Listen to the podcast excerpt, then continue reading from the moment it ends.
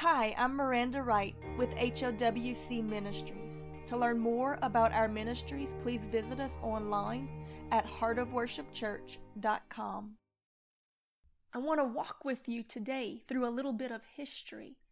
Because God works in seasons, His timing is perfect and He does things for a reason because He is a God who keeps His covenants unto a thousand generations. And when the fullness of time has come, he will fulfill the terms of it by whatever means are necessary. Many of you may know this, or perhaps you do not, but we have recently celebrated the anniversary of the Mayflower Compact.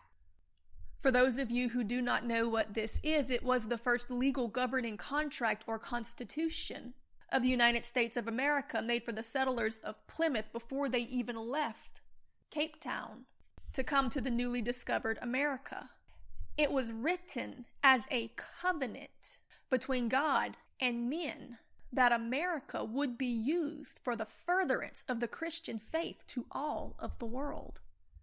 Those early Puritan founding fathers left everything, risked their lives and families to fulfill their part in the covenant, to go to this land of which they felt that God was sending them, not even knowing where they were going, just like Abraham did.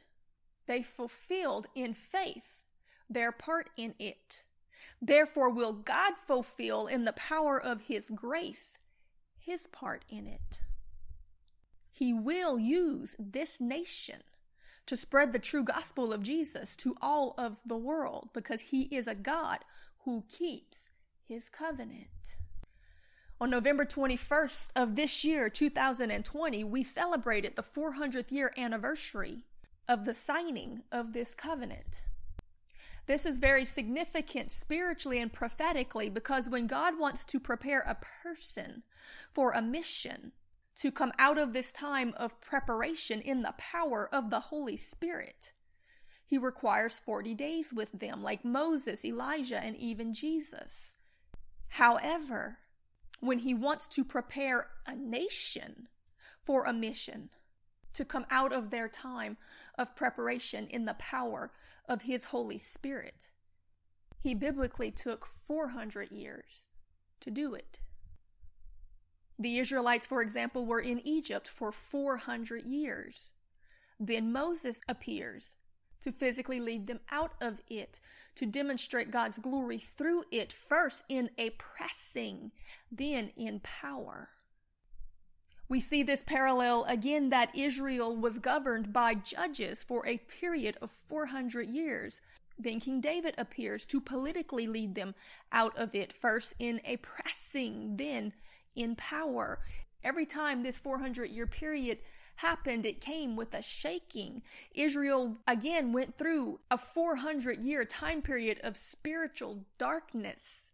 Then Jesus appears to spiritually lead them out of it first in oppressing, then in power.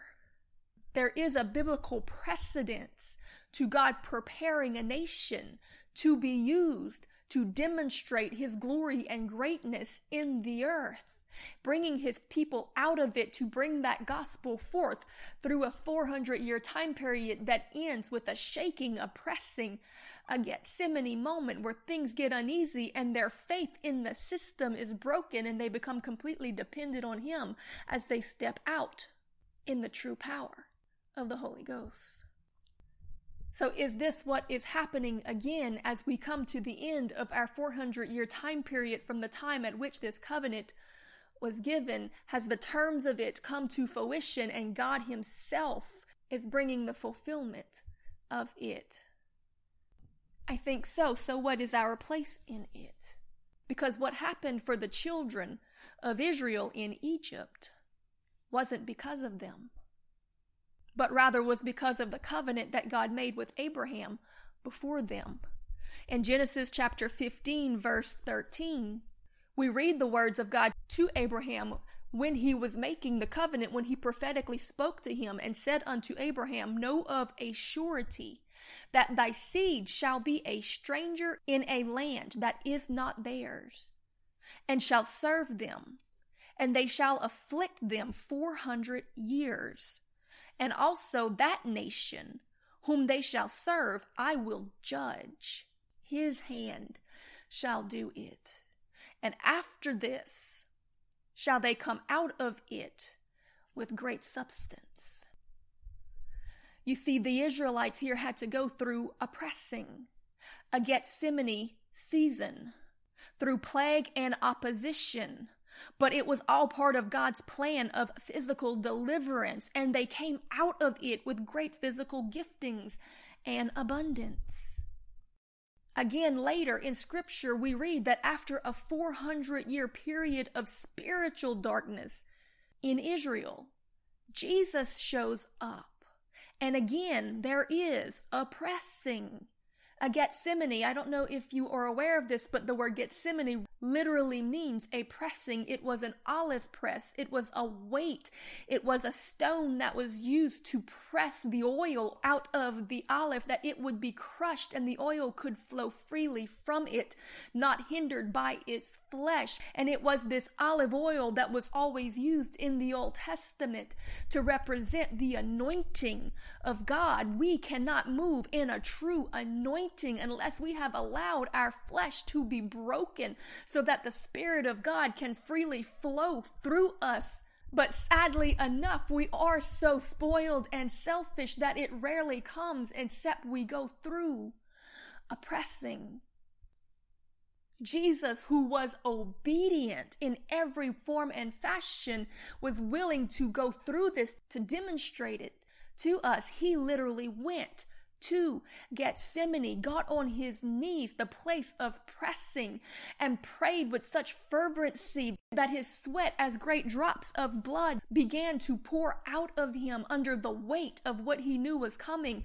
But he was willing to endure it because he knew that there would be great glory on the other side of it because my friend Pentecost never comes except but on the other side of Passover. Jesus knew that he had to go through this difficult season in order to see God's glory manifested. It was all happening for a reason. So, therefore, after that 400 years of spiritual darkness, while the people cried out for deliverance, Jesus shows up and is willing to go through the pressing, the Gethsemane, opposition, yes, even crucifixion. But it was all part of God's plan of spiritual deliverance. And those who trusted in him and followed and stuck with him came out of it with great spiritual giftings and abundance. So, why do I tell you this in parallel to the Mayflower Compact and the covenant that was made with the Puritans and God concerning America? Because God doesn't change, my friend. He is the same yesterday, today, and forever. And what He's done before, He will do again. Therefore, we look to His patterns to see what is coming. Because America has always been a nation divided, whether you saw it or not. It has Christian Puritan roots, making it a spiritual Israel. But it also has dark Masonic roots, making it a spiritual Egypt two kingdoms at war within itself. But now, after 400 years, they're being pulled apart. And what seems like division, I think, is actually deliverance.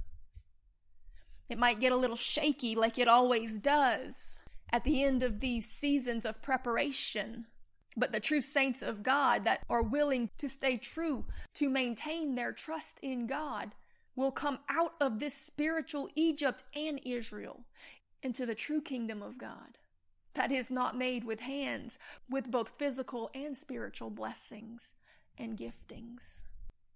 For nothing is too hard for him, and he does everything for a reason. Yes, you will have to go through a pressing, a Gethsemane, but it's all part of God's plan of deliverance and the anointing that will flow out of the faithful who stand in faith through what is coming will cover the whole earth with God's glory. Not because of us, but because He is a God who keeps His covenants unto a thousand generations. Not only is it now 400 years since God's covenant with the early Christians of America. it has also been 4,000 years since his covenant with Abraham. My friend, nothing is happening right now by chance or circumstance. We serve a real God who keeps his covenants. Therefore, will nothing stop the shaking that is coming because it's simply time for things to happen. So I implore you today to put away your plots and your plans and all of your ambitions and get in your prayer closet and find your place in it. Because you were born for such a time as this. Not Moses, not Elijah, not Smith Wigglesworth or Kathryn Kuhlman, none of the greats of the past that we like to talk about, but God chose you for now Therefore, it is time to come out of Egypt and Israel. Because the greatest outpouring that the world has ever seen is coming, and He chose you to be part of it. Don't miss it because you were distracted by the plagues of Egypt, like Pharaoh. Don't miss it because you're fighting to keep the old system alive, like the Pharisees. Follow God with faithful anticipation into whatever He brings us to next because He will not send us where He isn't with us. Because, my friend, I leave you with this that it's time for the whole world to be blessed by the true teachings of Jesus in its fullness. And He will do it, even if He has to press it out of you. Because He made a covenant. 400 and 4,000 years ago. And He will keep it. The question is are you willing to say today, come what may, Lord, use me to do it? Lord, we pray today that as we stand on the precipice of the fullness of time in what you are doing, that we are willing to trust you through it. Lord, we know that you spoke even to the Pharisees in your time and you told them that they were able to discern the face of the sky and the weather and all manner of science, but they could not discern the spiritual season that they were in. Therefore, they fought against it and missed their place in it. You literally told them they missed their moment of visitation. Lord, let us never be guilty of this. Lord, help us to understand the gifts and the callings that you have placed on us, the commissions that you have put in our hands the assignments that you are giving us. Give us patience to wait for your orders and give us boldness to fulfill them once they're uttered. Father, we repent as a nation for not bringing ourselves willingly to a place where you could use us to fulfill the terms of this contract. Yes, Lord, we have exported missionaries to all corners of the earth, but many times it was with our own version of your word. But Lord, you're going to bring the real thing to fruition in this season, a real demonstration of your life and teachings. We understand, Lord, that it is going to get shaky and nothing is going to stop it because there is a real enemy bringing opposition to what he knows is coming. But we truly believe in faith that it is time for you to fulfill your covenant to the Puritans. And that what is happening now is all part of how you are doing it. You are separating the goats from the sheep. You are purifying the bride. You are preparing them to be able to be strong and do great exploits and rightly represent the true message of Jesus, the fruits of your spirit. Lord, do what you have to do to press a real anointing out of the American church and send it forth with a true gospel and demonstration of the teachings of Jesus to every corner of this earth. We have prayed for generations. Let us see the book of Acts demonstrated to this generation. Let them see a greater outpouring than even then. But Lord, they did not understand what they were praying, but you are going to fulfill it nonetheless. The world is going to see a real demonstration of the book of Acts through us, but they're going to see all of it. They're going to see power in persecution. They're going to see faith in tribulation. They're going to see compassion in trial. They're going to see provision in hardship. They're going to see healing in pestilence. And you were so gracious to choose us to be part of it, for we were born, created, commissioned, and equipped for such a time as this. Lord, let not one of us miss our place in it. Help the true church of Jesus Christ, the saints of the living God, to not become distracted by what's happening around them, by the boisterous wind and waves and the storm, but let them keep their eyes on you, Lord, that they might be able to walk on water in the midst of it and bring you glory, to cause other people's faith to be stirred.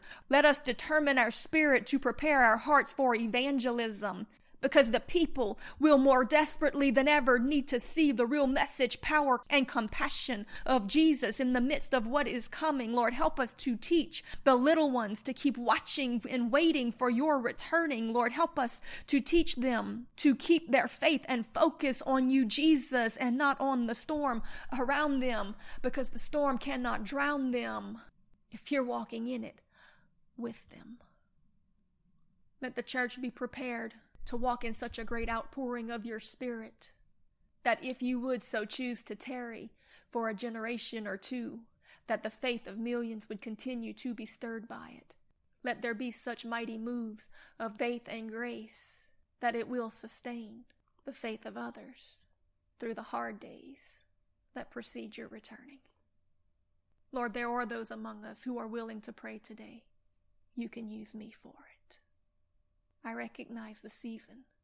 I'm not distracted by the plagues of Egypt. I'm not so bound to the temples and the luxury and the ease of the Hellenized religious system of our current spiritual Israel that I'm willing to miss my moment to walk with the King in the harvest fields. This message was brought to you by HOWC Ministries. To learn more about our ministries, please visit us online at heartofworshipchurch.com.